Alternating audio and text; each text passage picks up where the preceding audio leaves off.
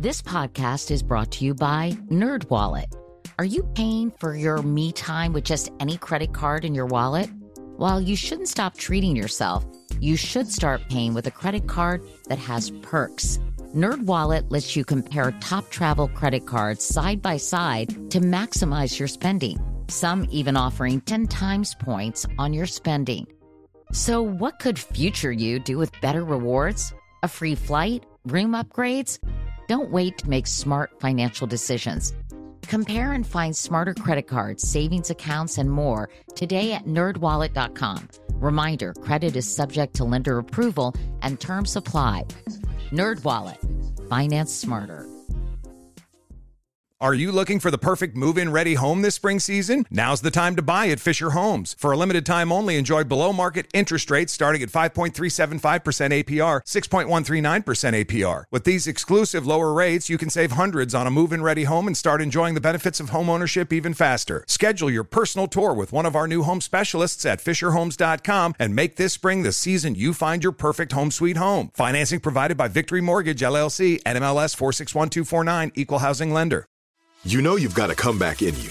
When you take the next step, you're going to make it count for your career, for your family, for your life. You can earn a degree you're proud of with Purdue Global. Purdue Global is backed by Purdue University, one of the nation's most respected and innovative public universities. This is your chance. This is your opportunity. This is your comeback. Purdue Global, Purdue's online university for working adults. Start your comeback today at purdueglobal.edu. Hi, everyone. I'm Katie Couric, and this is Next Question. You know, I've known and admired Dr. Sanjay Gupta for years. He's such a great guy. He's also a neuroscientist and the chief medical correspondent for CNN, which, as you can imagine, when COVID hit, put him at the center of the pandemic storm. This may be a new pathogen that circulates around the world. You're running into a situation where you, you just don't have beds. If those numbers don't budge, it's going to be very hard to get to herd immunity. I think this has added a lot more urgency to an already very urgent situation. There has been so much to cover. In fact, Sanjay also launched a daily podcast on the subject. I'm Dr. Sanjay Gupta, CNN's chief medical correspondent. And this is Coronavirus Fact versus Fiction. Throughout this very long year, Sanjay has really acted as our guide, helping us understand this thorny virus and what it means for our health, our communities, and our country. And he admits it's been as all consuming as you might think. All I think about, Katie, has been COVID. You know, I viral transmission, how people evaluate risk, social behavior, but there is some joy in getting so head down in something. I feel like we live such distracted lives. You get a little bit about a lot of things. Like, I really know so much about this virus. I also wanted to talk to Sanjay because he's got a new book out. Yeah, believe it or not, he found time to write a book during this crazy year. It's called Keep Sharp Building a Better Brain at Any Age and it's fascinating. It's also a practical guide for better brain health, something I'm extremely interested in. And don't worry, we do get into that. But since I have the COVID expert of experts, I couldn't help but start our conversation there. You must feel like you you have a PhD in virology at this point, right? Yeah, I mean totally. And and and the the irony is, Katie, is that this is a novel virus, right? So I mean, novel actually means something, which which that didn't really strike me until a few months into this either. Like I think because you said the PhD in virology, the the irony is that that I think people who had a lot of knowledge about this in some ways, it got in their way because it's very hard to think about something as novel. You you immediately right. want to put it into a box. It's the box of SARS. It's the box of H1N1, whatever you come up with. But this was novel, which means that if you try to put it in a box, you probably got it wrong. So they had to cast aside their preconceived notions completely. And that's hard to do, right? For a scientist. It's really hard to do. And and it goes against sort of how you think about things. Let's get the best experts. And by the way, I, I think there's really, really value great value in expertise, don't get me wrong. But what you would do is gr- grab the coronavirus experts, grab the pandemic experts, and that was all important. But this virus was just behaving in a totally novel way. I mean, one of the best examples, as you well know, was everybody believed that respiratory viruses really only spread when you were sick. When you were when you had symptoms, that's when you spread. And you know, the the guidance was we'll screen people at airports, we'll tell people to stay home if they're sick, which people should do anyway, regardless of whether in a pandemic. And we should be able to quell this thing. No one really believed initially uh, that this thing would spread most efficiently when people didn't have symptoms. That that was that's never really happened before. As, as Dr. Fauci has said, never in the history of respiratory viruses has that happened before. That's novel. I mean, you know, you remember the story of Typhoid Mary.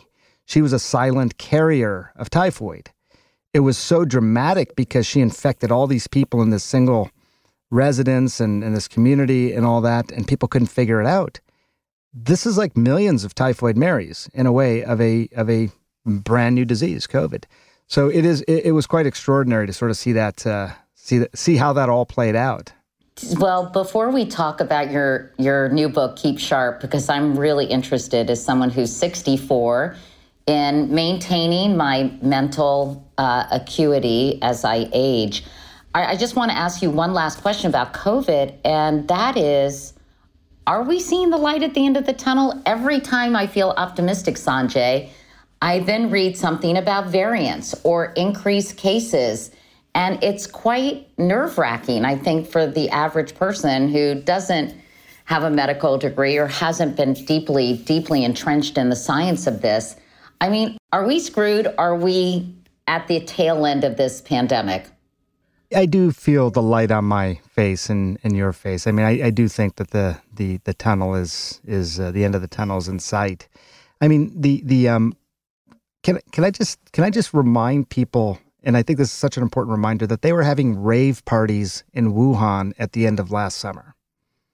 And I bring that up only to say that we talk about the vaccines, we talk about the fact that science is now rescuing us, which is great, fantastic.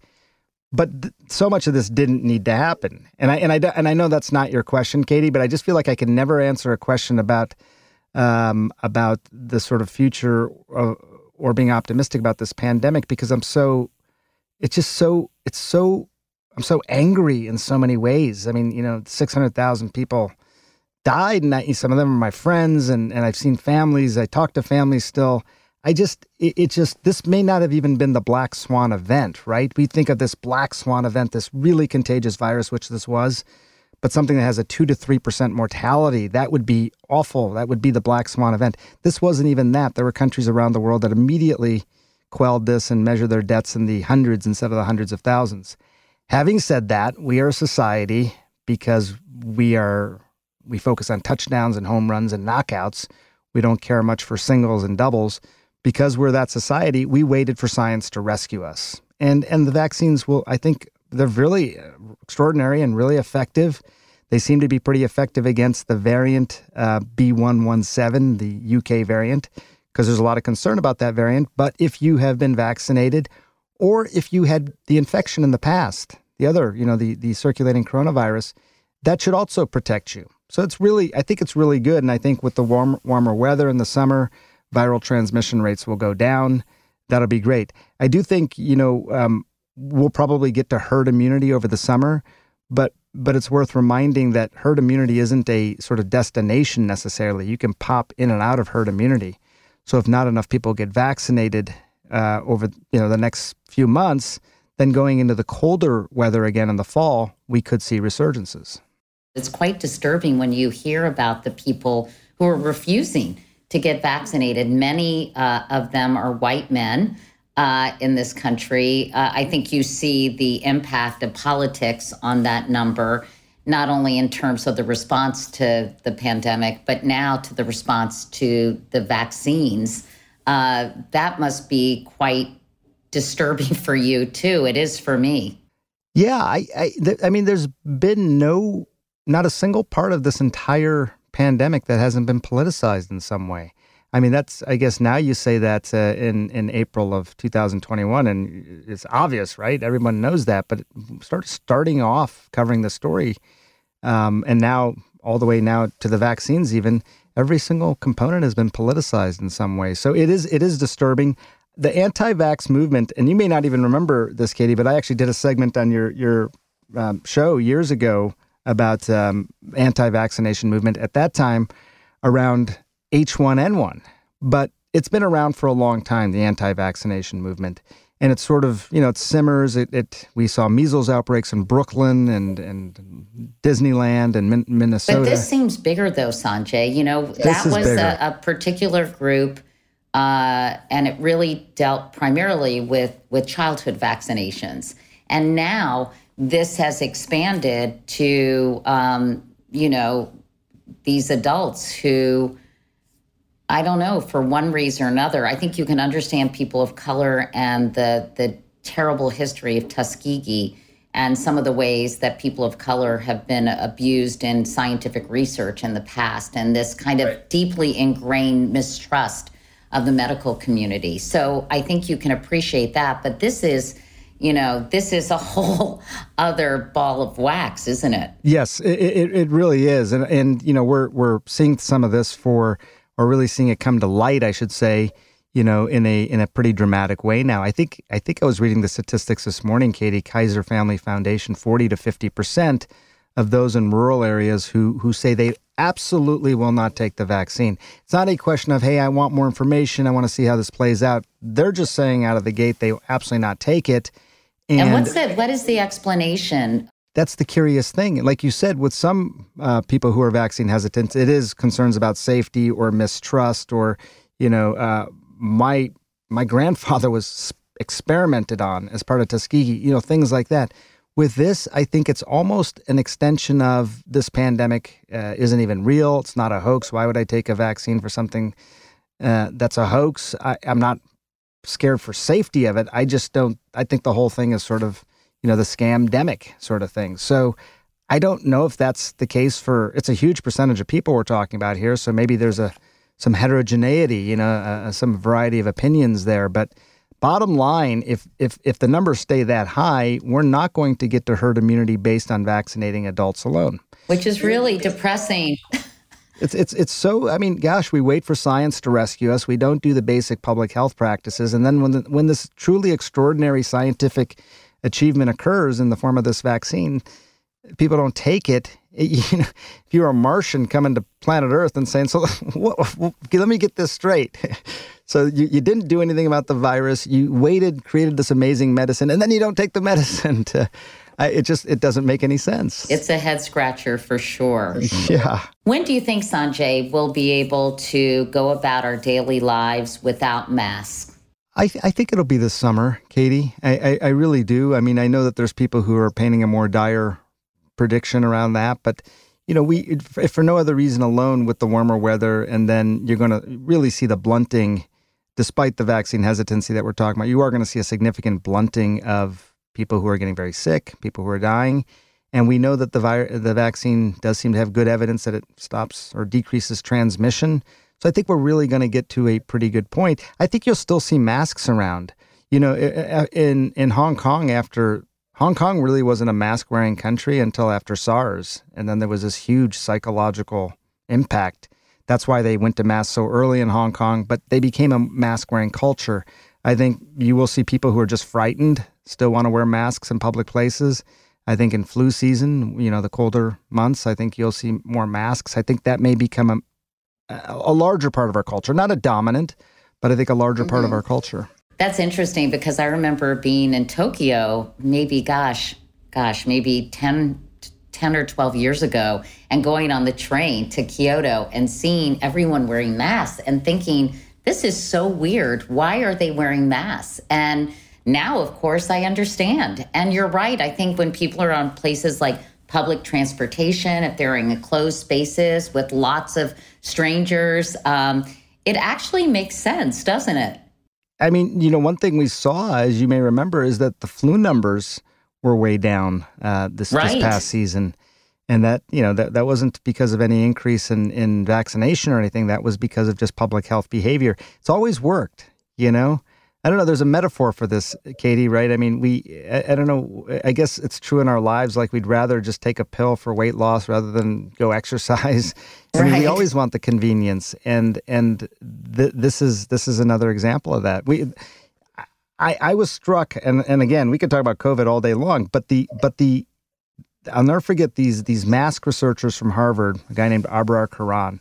He basically was doing all this modeling all along. We were talking to him he told me that if for four weeks, and this is back, you know, October, November of last year, if for four weeks everybody just wore a high filtration mask when they went out in public, that's it. For four weeks, if everybody did that, it would have ended the pandemic. Are you kidding? That's incredible. The virus uh, would have nowhere to go. It, it couldn't find a willing host.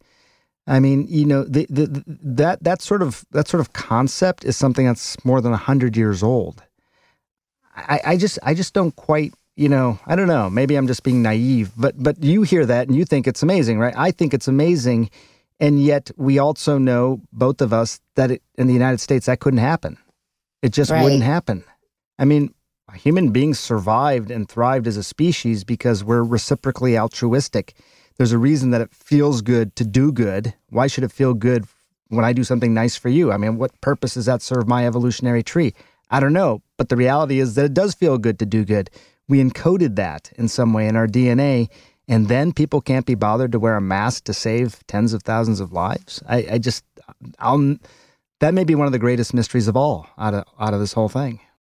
Well, I just want to say on, on behalf of the American public, thank you for your coverage of this. Um, I think you're so measured and uh, so eloquent and and honestly calming in a way. And I just really appreciate all the fantastic reporting you've done throughout this pandemic. So, uh, on behalf of a grateful America, I would like to say thank you, Sanjay Gupta. Well, Katie, thank you. Thank you. And that obviously means uh, a great deal in particular coming from you. So I, I appreciate that. You know, you get it, you know, I mean, you're, you are the standard, obviously, by whom we all measure ourselves. But also, you know, you, we're all in these black holes, right? I mean, I, I, don't know where you are right now. As I said, I'm in this tiny little closet. I don't, you don't get any feedback. Sometimes it's been really dispiriting because you think, okay, I'm a medical reporter in the middle of a pandemic. That that is my, you know, that's that's a job. And at the same time, the country in which I'm reporting arguably did the worst in the world. I mean, I know I keep taking this in that direction, but it's just so dispiriting. Like, did I did anyone listen to me? I mean, if if if you're the medical reporter and you know, presumably people are are counting on you to provide knowledge, hopefully that will inform how they behave, and then we do the worst in the world. That's that's you know I'm to need to reflect on that. I think uh, you know in the years to come, like what is the real impact here? One could argue that maybe it would have been worse. Who knows? You know, but it's pretty bad. Well, don't get too dispirited because I think a lot of people listened, relied on you, and actually acted. So even though Thank the track you. record was bad, uh, your information was good and important. So thank you. I appreciate that. When we come back, Sanjay and I find some optimism in, believe it or not, brain health. That's right after this.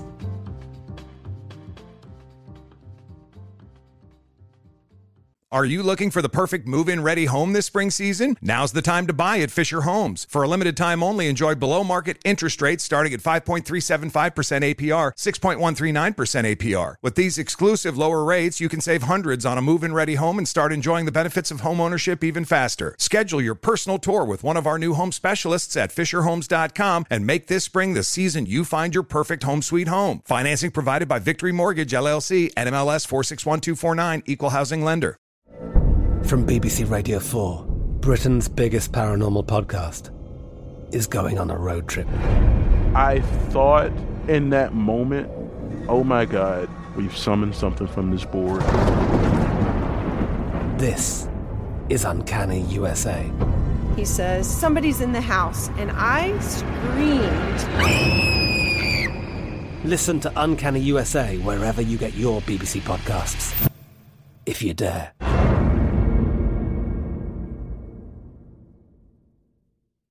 We went from normal life, healthy child to acute lymphoblastic leukemia or B cell ALL. The St. Jude team came up to get CJ via ambulance. Shortly after that, I noticed a rainbow. It meant that there was hope. We were driving into hope. To have hope is to have your child healthy, and we have that because of St. Jude. You can help kids fight childhood cancer. Please become a St. Jude Partner in Hope today by visiting musicgives.org.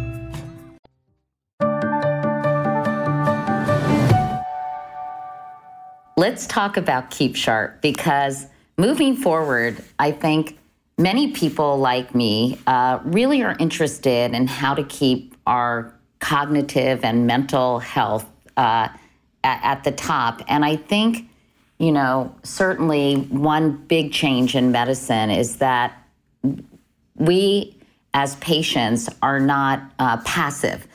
It turns out, Sanjay, that there is a lot of things that we can do to keep our brains in shape, just like we can do to keep our bodies and our organs and other things in shape. And that's why you wrote Keep Sharp. But you have a very, very personal connection to this, I guess, well, obviously because of your specialty, but particularly about Alzheimer's, dementia, and, and our failing brain power that happens as we age. Tell me about that. Well, when I was when I was um, twelve or thirteen years old, my grandfather, uh, my my mother's dad, who I was very close to, um, developed you know signs of of dementia. Uh, he had had a a stroke earlier in his life, but had recovered and and was now developing you know just these these um, periods of time where he he really wasn't aware of what was going on. He he he would sometimes uh, make a joke that no one else was in on, you know, and it was all these things that I that I remember really being struck by as a kid because you look at adults and you, you're not used to seeing brain power start to diminish, and it was the first time I saw really specific things like he could he could still um, write, but he couldn't really read. It was it was all these things that became really fascinating in a way for me in terms of just how does the brain work like that, but also to see it in a loved one, to wonder is that how genetic is that? Is that gonna is my mom going to develop those symptoms? Will I one day? All of that, and then you know, fast forward, you know, 30, 40 years later, and and we're still worrying about the exact same things and and haven't really made a lot of progress in terms of being able to deal with that. So that was a, that was a large part of what I think inspired me to to to write the book. What has happened over the last forty years, both from a you know a a pharmaceutical standpoint, but also more importantly, I think from a from a lifestyle behavioral standpoint in terms of what we know. And how did that influence you to go into neurology? No, you know it's funny. Um, it, it, didn't. I, I actually, when I started medical medical school, I thought I was going to go into pediatrics, and then I did a neurosurgery rotation uh, during my third year of med school, and I just sort of fell in love. So I came to it quite late, but I was always interested in the brain because of my grandfather, and so it felt like a very natural fit. Let's talk about uh, the numbers because 47 million Americans have some evidence of preclinical Alzheimer's disease, and by 2060 one new case of dementia will be diagnosed every four seconds. Sanjay, what the heck is going on here? Well, th- this is this will become the the most dominant neurodegenerative disease of our time. I think uh, that that part I think is is pretty well established at this point. But there was two things about the statement that you just made that I thought were really uh, important in terms of what we could potentially do about it. As you point out, there's probably about 47 million people who, if you were to look at their brains, they would have objective evidence of plaques and tangles and things like that, but also have no symptoms. That's the preclinical time, right? So you okay, you're that, freaking me out a little. well, it's you know, I it's, but I think this is ultimately good news, and I'll tell you why. If if you look at patients with Alzheimer's disease and and and able to to retrospectively look at their lives and their scans and their brains, you find we now know that that Alzheimer's starts in the brain decades before people develop symptoms. Decades. So you're starting to see the kindling and then even plaques and tangles. But the fundamental point that neuroscientists really started to focus on was almost the the the analog of that, meaning Okay, so now you've established that you can have a brain that has plaques and tangles but still functions normally. So why don't we focus on that side of things instead of saying, "Hey, look, let's get rid of the plaques and tangles," and we have spent billions of dollars testing drugs to do that that haven't really worked.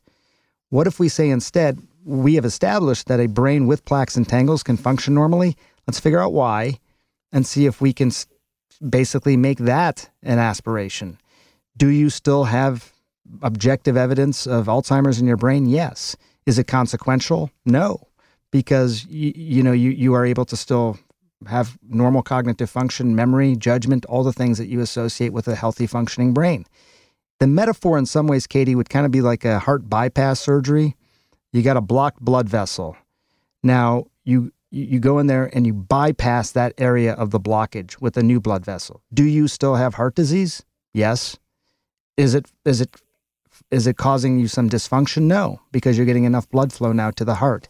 If you can think about that same metaphor for the brain, yes, you have plaques, but there's so many ways to build all these new pathways in the brain to your destination that little blockages due to the plaques become inconsequential.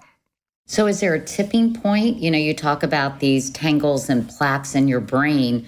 Um, is it just a slow uh, growth of plaque or slow accumulation of plaque and increase kind of tangles that then lead you from being perfectly functioning? You know, maybe some memory issues, right? That once in a while you you, you know you're not quite as sharp as you were as you uh, when you were younger but where you kind of fall off, or it's just gradual buildup of this gunk in your brain? Well, it's it's it does seem to be a pretty gradual buildup, and you can tolerate a significant amount of buildup before you, I guess, as you as you say, fall off. You know, so what exactly then pushes people over? It's not all of a sudden you have know, exponentially more plaque, and that leads to the problem. Maybe for different people, it's a different inflection point, but the brain is actually quite resilient. I mean, that's the thing that came out of this. Even with a lot of plaque and tangle, you could actually be doing fairly well. I mean, the occasional memory lapse, like you say, which is probably due more to inattention than even anything organic in the brain. But other than that, doing pretty well. And you see societies around the world where arguably brain function, not only is it good, it, it may be improving as you get older which is so incredible. And that I think is one of the hopeful things about this book that that our brains can get sharper and better as we age and dementia is not necessarily an inevitable con, you know consequence of old age. So um, you know, I remember reading Sanjay how your brain like by the time you're 23 or 24 and then your prefrontal frontal lobe and all this thing that has to stuff that has to do with judgment like after that, your brain really stops absorbing and and growing and changing. I mean, that was sort of what I always thought. And then it was downhill from there. But but this book um, is is really cause for celebration in some ways, right? Right, absolutely. You know, it, it, I was told the same thing. Right, you got a certain number of neurons in your brain and then you're going to drain the cash as you go through life. Certain things like drinking alcohol and things like that are going to kill more brain cells. You're never going to get them back. I think All that's that. what our parents told us to keep us from drinking. it works well to some extent, but the the uh, you know it, it, it but that that part of it is not true, and that that may be one of the most fundamental new things uh, that we learned. And by the way, you'll appreciate this, Katie. I'm in the, in some ways this book. I'm I'm acting as translator I go to these neuroscience meetings because that, you know, I, I, live this bifurcated life between medicine and media, but I'm still going to these neuroscience meetings and they're talking about these fascinating developments. And yet that hasn't really gotten to the, to the lay public yet. So it's about a 10 year gap. In some ways, Keep Sharp was to just accelerate that, that knowledge tree.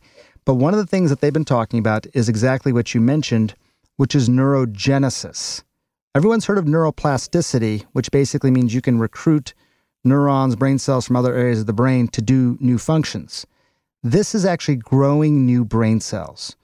And we were told throughout our lives that it basically happened twice. You know, when you were a baby and your brain was still forming, and right. maybe after an injury, like a stroke or a traumatic brain injury, there may be a process of neurogenesis that occurs. But what these these neuroscientists have have really I've been writing about and focused on for some time is that at any age, a healthy brain can continue to grow new brain cells. You really can't say that about any other organ in the body.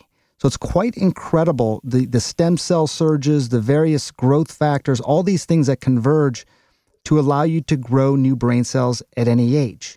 That to me was deeply inspiring. It's super exciting, but let me just backtrack for one moment just so I understand the difference between neuroplasticity and neurogenesis. Yeah.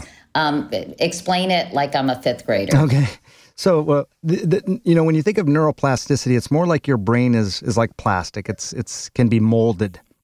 So, let's say there's been an area of your brain where someone had an injury or a stroke or something, you could sort of mold another part of the brain to to fill the gap. To compensate? To compensate. Yeah, exactly. You know, take so if it was motor strength, for example, on the right side of your body that was affected, cells brain cells that normally don't do motor function, they're not responsible for motor function, could be recruited to do that sort of work. Or a sense, you know, even if you lose a sense, other senses can start to become heightened or even create Right. You hear that with blind people, you know, um, exactly. in terms of a heightened uh, sense of, I guess, all kinds of senses, right, that compensate for the fact that compensate. you can't see. Exactly.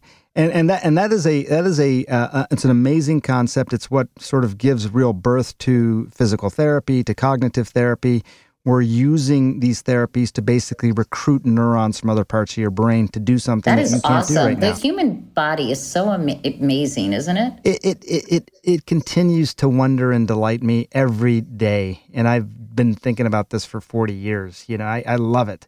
Um, neurogenesis is the growth of new brain cells. So this this this this flies in the face of what we were all told when we were young that you only have a certain number of brain cells and that's it.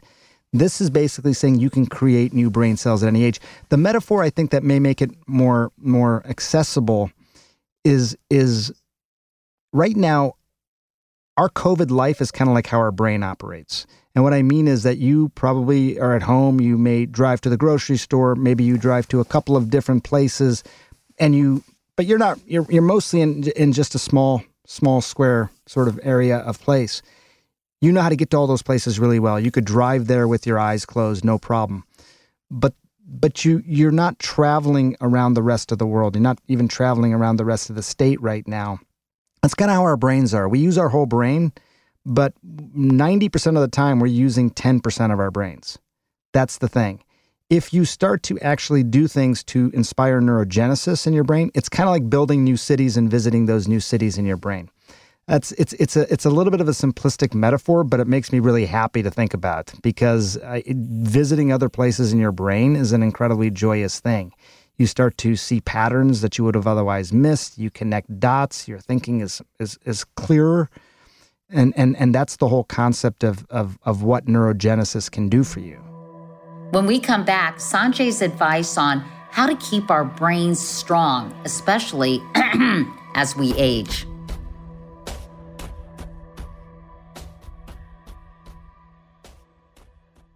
Are you looking for the perfect move in ready home this spring season? Now's the time to buy at Fisher Homes. For a limited time only, enjoy below market interest rates starting at 5.375% APR, 6.139% APR. With these exclusive lower rates, you can save hundreds on a move in ready home and start enjoying the benefits of home ownership even faster. Schedule your personal tour with one of our new home specialists at FisherHomes.com and make this spring the season you find your perfect home sweet home. Financing provided by Victory Mortgage, LLC, NMLS 461249, Equal Housing Lender. I'm Katya Adler, host of The Global Story. Over the last 25 years, I've covered conflicts in the Middle East, political and economic crises in Europe, drug cartels in Mexico. Now I'm covering the stories behind the news all over the world in conversation with those who break it. Join me Monday to Friday to find out what's happening, why, and what it all means. Follow the global story from the BBC wherever you listen to podcasts. We went from normal life, healthy child to acute lymphoblastic leukemia or B cell ALL. The St. Jude team came up to get CJ via ambulance. Shortly after that, I noticed a rainbow. It meant that there was hope.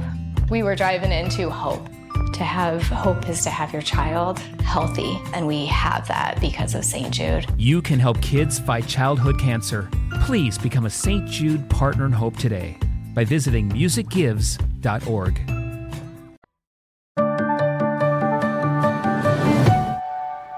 Well, take me on a trip. Okay. What do I do? And how can I visit these new places in my brain? Because this is really exciting. And um, I know your book has a lot of recommendations for ways that we can encourage neurogenesis. Yes. So, what do I do, Sanjay? Yeah. Well, so uh, you know the the way I'll tell you the way that I I uh, wrote the book was I took all these these neuroscience concepts and tried to make them accessible and also help you set up a substrate for your brain in terms of you know how you nourish yourself, how you rest your brain, things like that. So the basics are there. But your question is more about taking the trip and building the new brain cells. So after you sort of, you know, make sure, and it's not challenging to get to the right sort of place in terms of your diet, you know, uh, and and the amount of rest that you need. That's important. But the biggest, I think, difference with growing new brain cells versus how we typically think about strengthening our brain is that you don't necessarily want to just keep doing the same things over and over again. The whole practice makes perfect sort of teaching the kill and drill sort of teaching that a lot of schools focus on. It's important to to understand and and and be able to learn concepts. But that's kind of like those roads I was talking about that you travel so well. That's like getting even better at traveling those same roads. Now you can really do it with your eyes closed. Now you know it's it's it's totally second nature to you. But if you were to do different things, totally different things, things that get you out of your comfort zone a little bit, uh, a, a, totally different sort of hobby, that's when you're starting to actually uh, build some of these new brain cells, create some of these new cities, create some of the new roads, whatever, whatever metaphor you want to apply to it. That that's a, a, a much better way to sort of do that versus the practice makes perfect. So if practice Right. makes perfect, change is what's going to build the neurogenesis. It's going to build the resilience and and redundancy in your brain.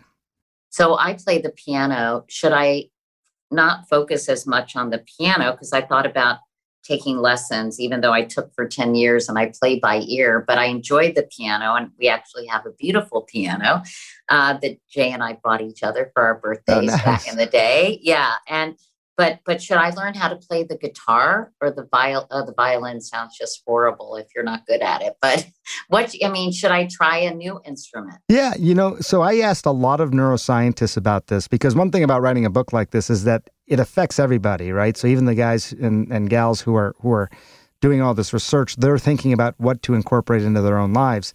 And there are a couple things that sort of jumped out at me. One is that something new is, I think, really important. That's that's that that is a key. But something that you can also use your hands with, that you're actually activating your motor motor cortex as you're doing, seems to be even more beneficial. So, an, so an instrument is great. Um, painting. So should I have a, should I try a new one? Because Try I a can, new one. Yes. I mean, I mean, the piano again. I I I, I want to be careful here. I did this. I, Bill Clinton. I was talking to him about brain health the other day, and he he got on my case because he said he loves crossword puzzles, and he's like, "So you tell me crossword puzzles are not good for?" Uh, no, no. I'm not saying don't do those things, but understand what you're accomplishing. You are you are you're paving those roads really really well in your brain, and that is great. There's great value in that. But if it is true that you can build all these new roads, and the question you're asking me is how to do that, then it would be it would mean doing something different. So I'm not saying stop playing the piano, keep driving those roads, but if you want to start going on these trips around your brain, doing something different and preferably doing it in a way that may be even a little uncomfortable. So if you're painting, and I just bring up painting because this is the one that came up several times among these neuroscientists learn how to paint. I'm a terrible artist. Learn how to paint. Do whatever you can and do it with your non dominant hand. Do it with your non Really? Yes. This was another. In fact, they went so far as to say that tonight at dinner, when you're eating your dinner, try eating your meal with your non dominant hand and just see what happens. And it's really interesting, Katie, because we think of building the brain means reading books and gaining new knowledge, and, and that's true. But in terms of actually creating neurogenesis, it's more like you think about a physical workout. I'm going to do something different, and I'm going to actually now focus the left side of my brain, which normally isn't doing motor function that's delicate or fine, on actually doing that sort of stuff. it has real relevance because again, you're you're actually building these roads and these cities in your brain, and that's fun. Try it; it's fun. But on a more practical level, to your original question, let's say one day the road that you drive so well becomes blocked by one of these amyloid plaques that we're talking about, some of these tangles, right? Now, you know that road really well, but you know what? You don't really have uh, other roads to get from point A to point B. If you've been building all these roads by painting with your left hand and spilling your food by, by eating with your non dominant hand, whatever it might be, you're actually building roads. This gets back to the bypass analogy. Do you still have uh-huh. plaques and tangles in your brain? Yes. So, are these the cognitive reserves that you're talking about? Yes, the cognitive reserves the cognitive resiliency, which is often, they often use these terms interchangeably, but that's exactly it. We have the capacity to, to have significant cognitive reserve. We're barely tapping into that. If you look at societies around the world where people are living into their 90s and hundreds and have hardly any dementia, the, the presumption now is that if you were to image their brains, they might have plaques and tangles. If you were doing an autopsy, they may be diagnosed with Alzheimer's because that's how Alzheimer's was diagnosed was at autopsy. But the truth of the matter is that during their lives, they had perfectly normal cognitive function. Before we talk about your 12 week program, I'm just curious in terms of, of diagnostic advances and, and therapeutic advances. I mean, will we get to a point where someone can have a brain scan and say, okay, here's the status of your tangles and plaques, and here's what you need to do? Because brain imagery you know i always found it so interesting even when you talk about like antidepressants and and you know serotonin reuptake inhibitors or whatever they're called ss is that, is SSRIs. that right? Yep. Yeah that that you know there was never a way until recently to kind of measure how the brain was reacting. They would just kind of it would be very anecdotal. You kind of throw it against the wall to see what sticks. And now we have so much better brain imagery. So, will that translate into dementia and Alzheimer's and and preventative strategies that we could follow? I think I think so. I mean, we're we're making a lot of progress on brain imaging, and you're absolutely right. I mean, the brain has long been sort of considered this black box, only measured by its inputs and its outputs. You really couldn't get a, a, a good idea of its internal machinery, but now we can. I mean, I don't know that we're at the point yet where we can determine degree of severity of of dementia based on a scan. And as I you said, think we will? You think we'll get to that point, though, well, Sanjay? I think we'll get to the point where we can very quantifiably measure the the the burden of plaques and tangles and other things in the brain. But but again, what I think is so extraordinary, Katie, is that you could have two people with the exact same scan essentially and very different clinical pictures. One person may be completely debilitated, obviously uh, having dementia, and the other person may be functionally, cognitively normal. Right. And I, I, I, I again, I, I look. Do I? I don't want to. I don't want to have plaques and tangles in my brain. But mostly, what I don't want to have is the cognitive dysfunction that comes with that. It's a different way of thinking. It really is. Like I think again, we focus so much on making someone's images look better or whatever, and what the person really wants is them to be better. And there are ways right. to do that, you know, with lifestyle changes. I mean, I'm a neurosurgeon saying this, by the way. Just remember that because I'm a specialist. That's that's what I was trained to do, and yet I'm now becoming increasingly convinced that these types of changes that we talk about in this book really uh, can can prevent you from developing the symptoms of dementia. Yeah, I was going to say. So you're saying that brain scans are just part of the story. Yes. It's sort of like it's half of the story because even with them, you could have these cognitive reserves developed yes. and be very asymptomatic. Well, let's talk about this 12 week program, uh, Sharp. Take us through the steps because I'm all ears. It's it's 12 weeks where I basically, uh, based on how I think your brain is going to change uh, and and react to things that you're now doing that are different or new, um, it, it all sort of builds on itself. I start off by really making sure you get the basics right. And I'll tell you, it's it's not that complicated. There are a few big messages in terms of the overall getting it the substrate right. And as you might guess, diet, nourishment is one of them. But the, but the big the big takeaway here is I think generally people know what a healthy diet is, and for those who don't, there's some information in there about what's specifically healthy for the brain There are some distinctions between the brain and the body in this regard. One is one is sugar. Um, you know, we, we we talk a lot about sugar, and people know that they shouldn't eat too much sugar. We used to get sugar, you know, twice a year when fruit fell from the trees. Even honey was protected by the bees, and now we're eating 130 pounds a year on average of sugar. But what was what was a learning point for me was that the brain is exquisitely sensitive to sugar. So typically you eat a lot of sugar and you think, well, that's being absorbed into cells. I have a lot of energy, whatever it might be. These these these are a lot of calories that are now providing me energy. The brain, as soon as sugar levels get beyond a certain point, and it's a pretty narrow range, the receptors basically shut down. So you could run into a situation where you're taking in a lot of calories, a lot of energy, and starving your brain at the same time. And that is, that is a situation that leads to a whole a whole cascade of events that you can pretty easily avoid. So that's you know the, as much as I talk about in the first few weeks of what to do, there are several things that you're told not to do just to avoid, and that's that's more than half the battle, and they're not that hard to do. I also try to make the case for things like sleep, which you've read a lot about, I've read a lot about, but reminding people just how metabolically active the brain is during sleep. And this wonderful conversation that I'm having with you right now will be encoded into my hippocampus if I get good sleep tonight, so that 20 years from now I can recall this and remember it. A lot of times people say that they can't remember something. It's not that they can't remember, it's not that they forgot it, it's that they never actually stored it in their memory centers in the first place. So these are strategies to help that. But then, you know, sort of the midpoint of the book is really about the the evidence-based things that we know improve brain health. Starts off by asking you to define what you think a healthy brain is. What is a healthy brain?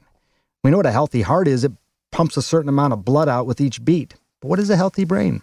You know, and and I spend a little bit of time talking through talking the reader through how they define that because it is different for different people. Robert Sapolsky, who is this evolutionary biologist, I was interviewing him, and he, I never forget, he said to me that a healthy brain is a is a is a brain that has a bigger circle of you, is what he said, which basically means you let more people into your circle. Now, why is that relevant? Well, it's relevant in, in you know ancient times because you were more likely to be protected by the group, but now it's this idea of of what true connection does for for protection of the brain.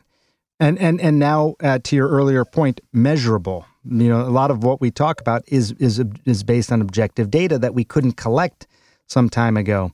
But I will tell you something fascinating because I find this this topic really interesting. But there's this loneliness researcher named Stephanie Cacioppo. She's in Oregon. I know, I know, You know and her? she's in at the in Chicago. Her husband was one of the preeminent Yes. scientists about memory, and then he died. He died. I know. And now she's in Oregon, and I talk to her from time to time.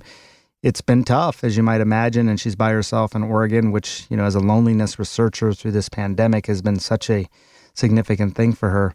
But she said this thing to me that I'll never forget. And in and I talk a little bit about it in the book, which is we talk about connection. Like right now, you and I get to Zoom and have this call about, you know, this this conversation that's very interesting to me most connections that we have with friends, maybe even family to some extent, are pretty cursory. How you doing? I'm doing fine. How you doing? I'm doing fine. You know, it's it's how do you get to a level of more profound connection? Because it wasn't, as you've well heard, it's not about the number of connections you have, it's about the quality. But what does that mean, quality?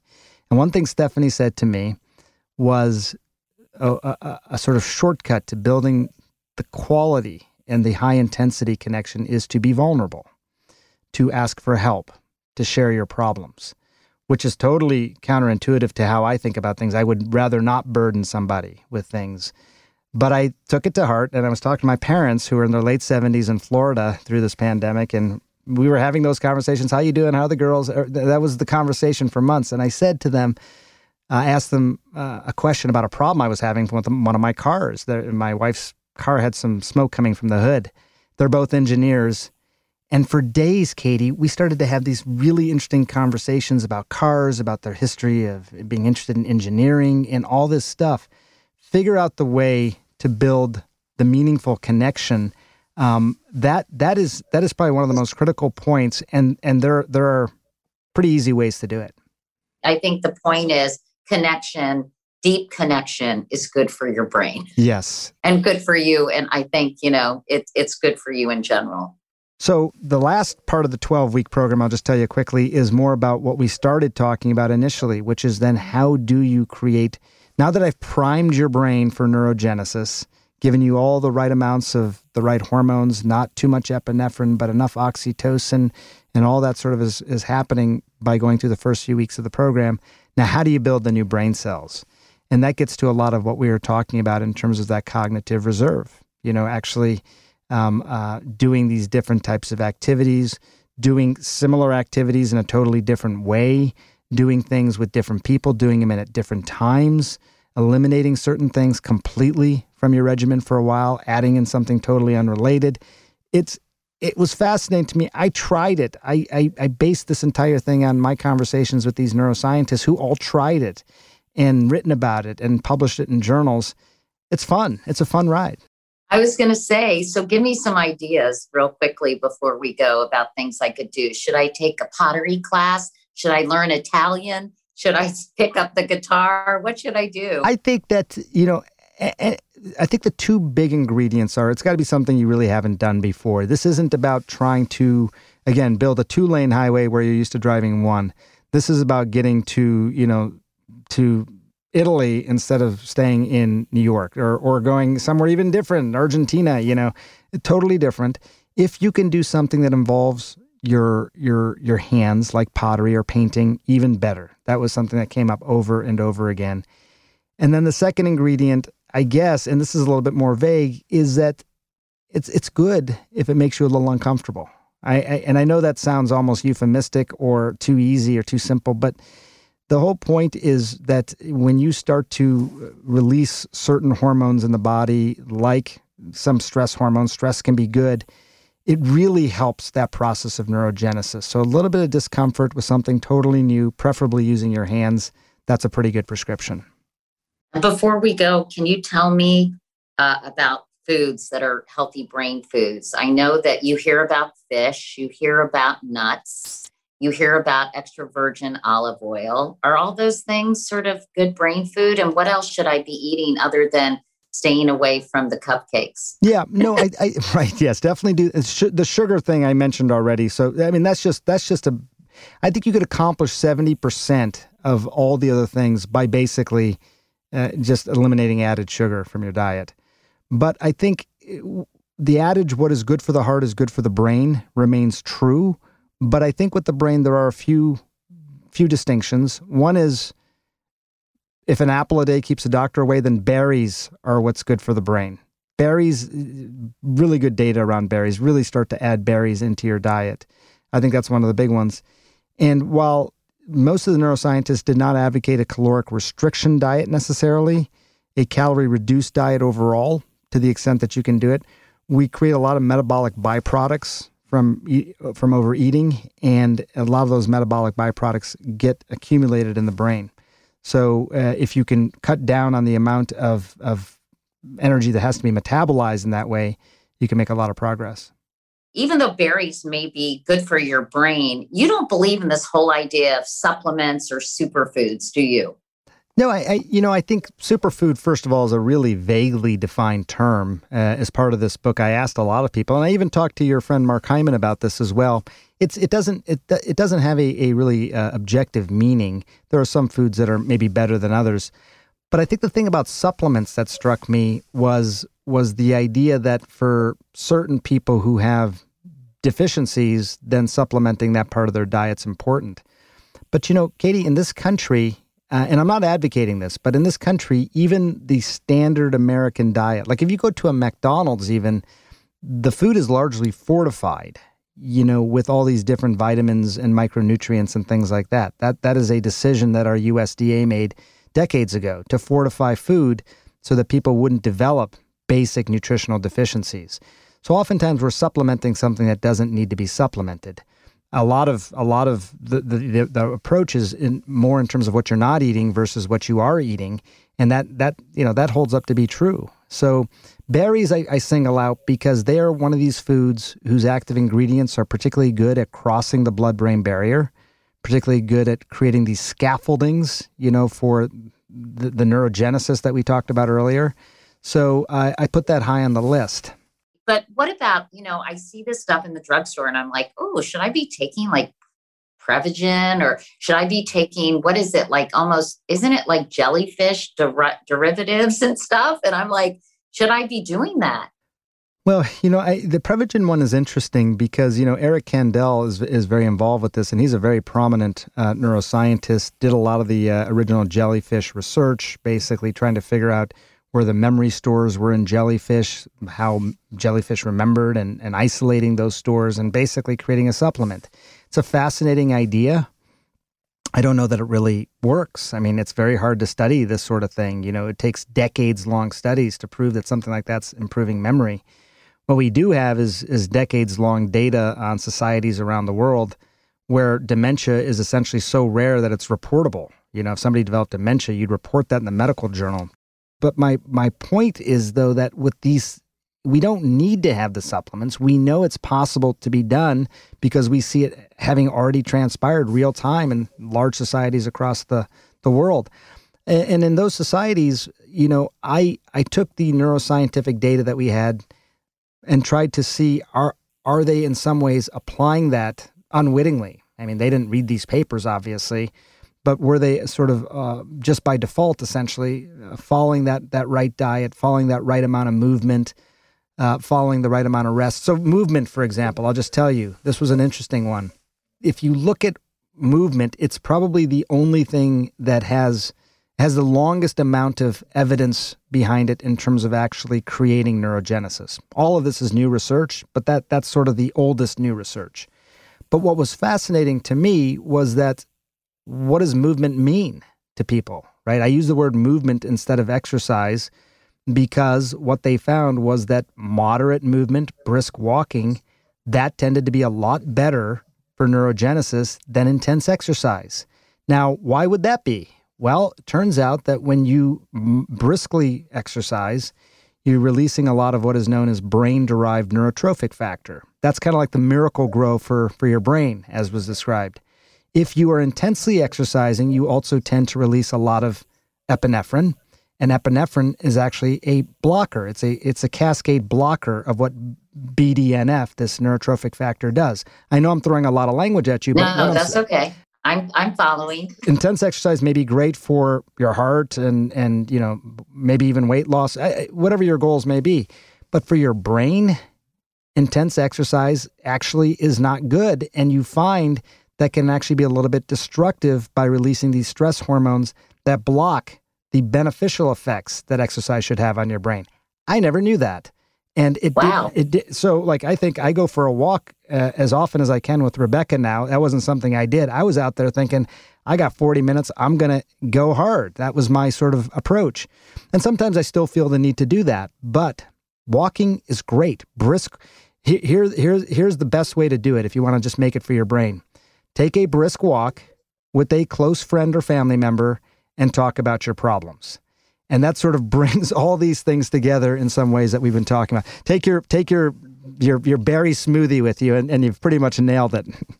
I'm curious about social media and the way we live our lives. You know, we're constantly distracted. We have constant incoming information. Our attention spans have shortened. I read a fascinating study a while ago that said the part of your brain, I, I think it's the hippocampus, you can correct me if I'm wrong, responsible for for creativity.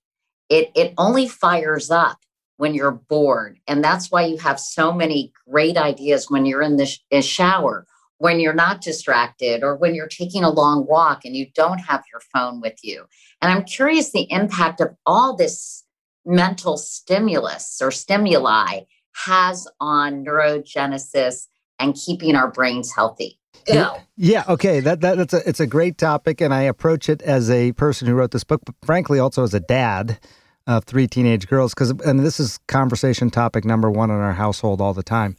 And and I'll t- and I'll tell you two things that actually came out of a dinner time conversation I recently had. Um, I, and I try not to be too preachy with with my girls, although sometimes I can say I don't use this line often, but I can say I did write a book about that.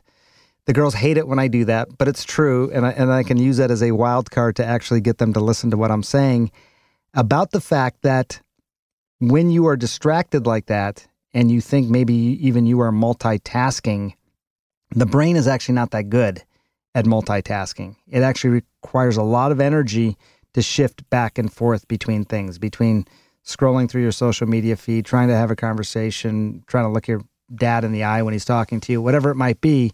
It's it's hard to transition back and forth between all these things. We think we're being efficient and we're not because the amount of energy it takes to actually make the switch is a lot higher than we realized. That's kind of novel thinking because you know it's always been about multitasking. How, how many things can I do at the same time?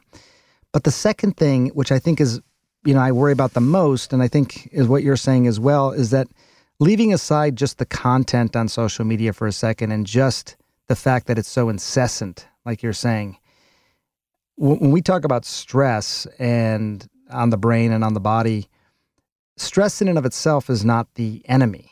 I mean, in fact, we need stress. I was a little nervous to do this podcast with you today because I have so much respect for you, but it makes me a little stressed because I have that nervousness. But it's good. I need that because I prepared for this. But the problem is that we can't get a break from the stress.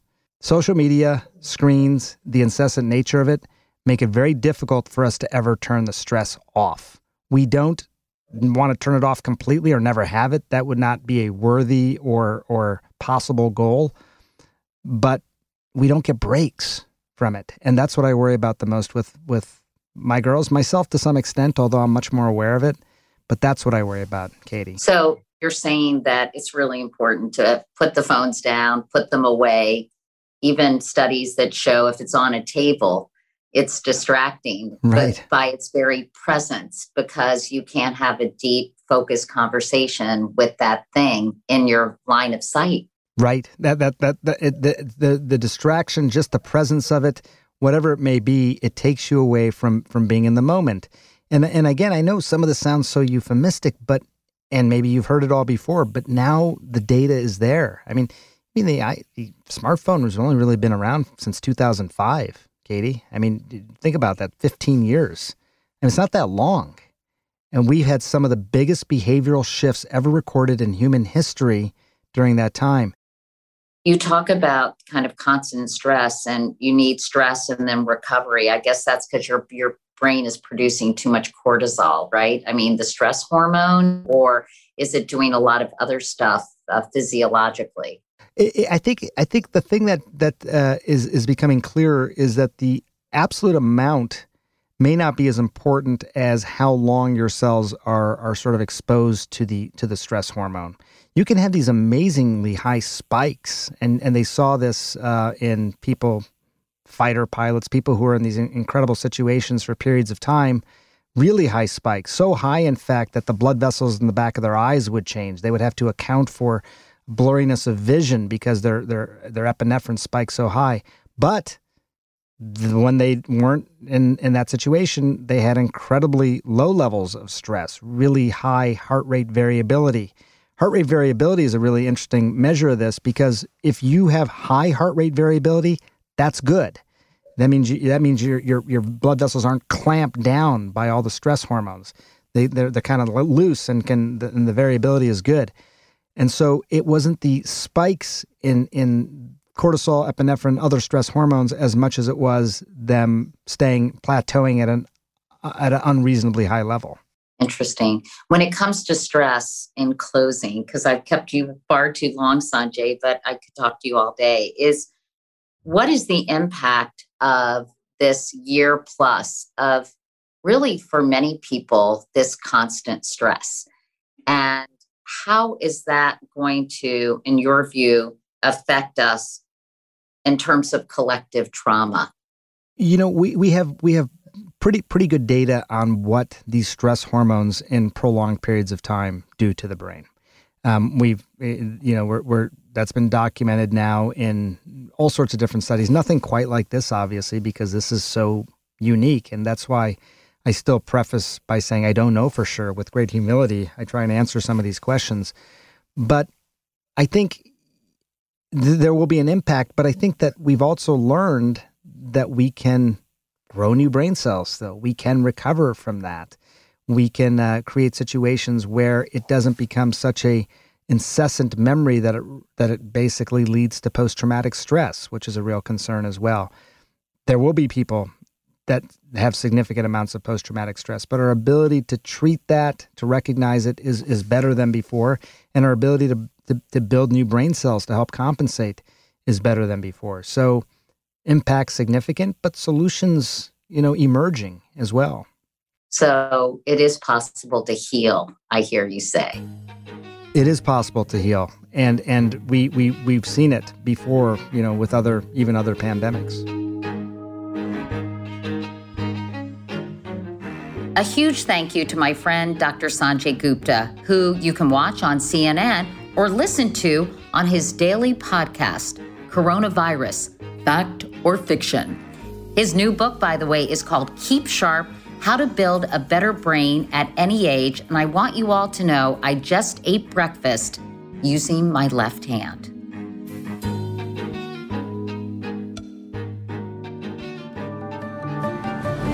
Next Question with Katie Couric is a production of iHeartMedia and Katie Couric Media. The executive producers are me, Katie Couric, and Courtney Litz. The supervising producer is Lauren Hanson, associate producers Derek Clements, Adriana Fazio, and Emily Pinto. The show is edited and mixed by Derek Clements.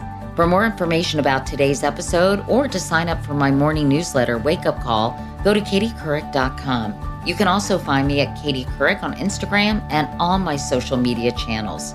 For more podcasts from iHeartRadio, visit the iHeartRadio app, Apple Podcasts, or wherever you listen to your favorite shows.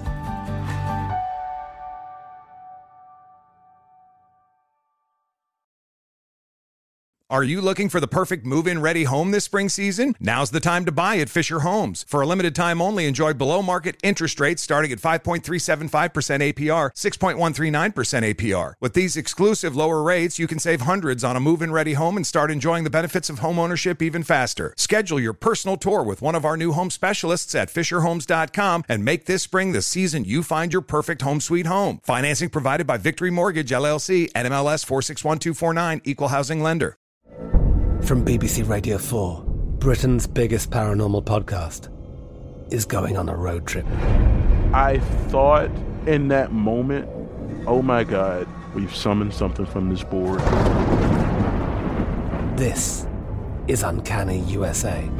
He says, Somebody's in the house, and I screamed. Listen to Uncanny USA wherever you get your BBC podcasts, if you dare.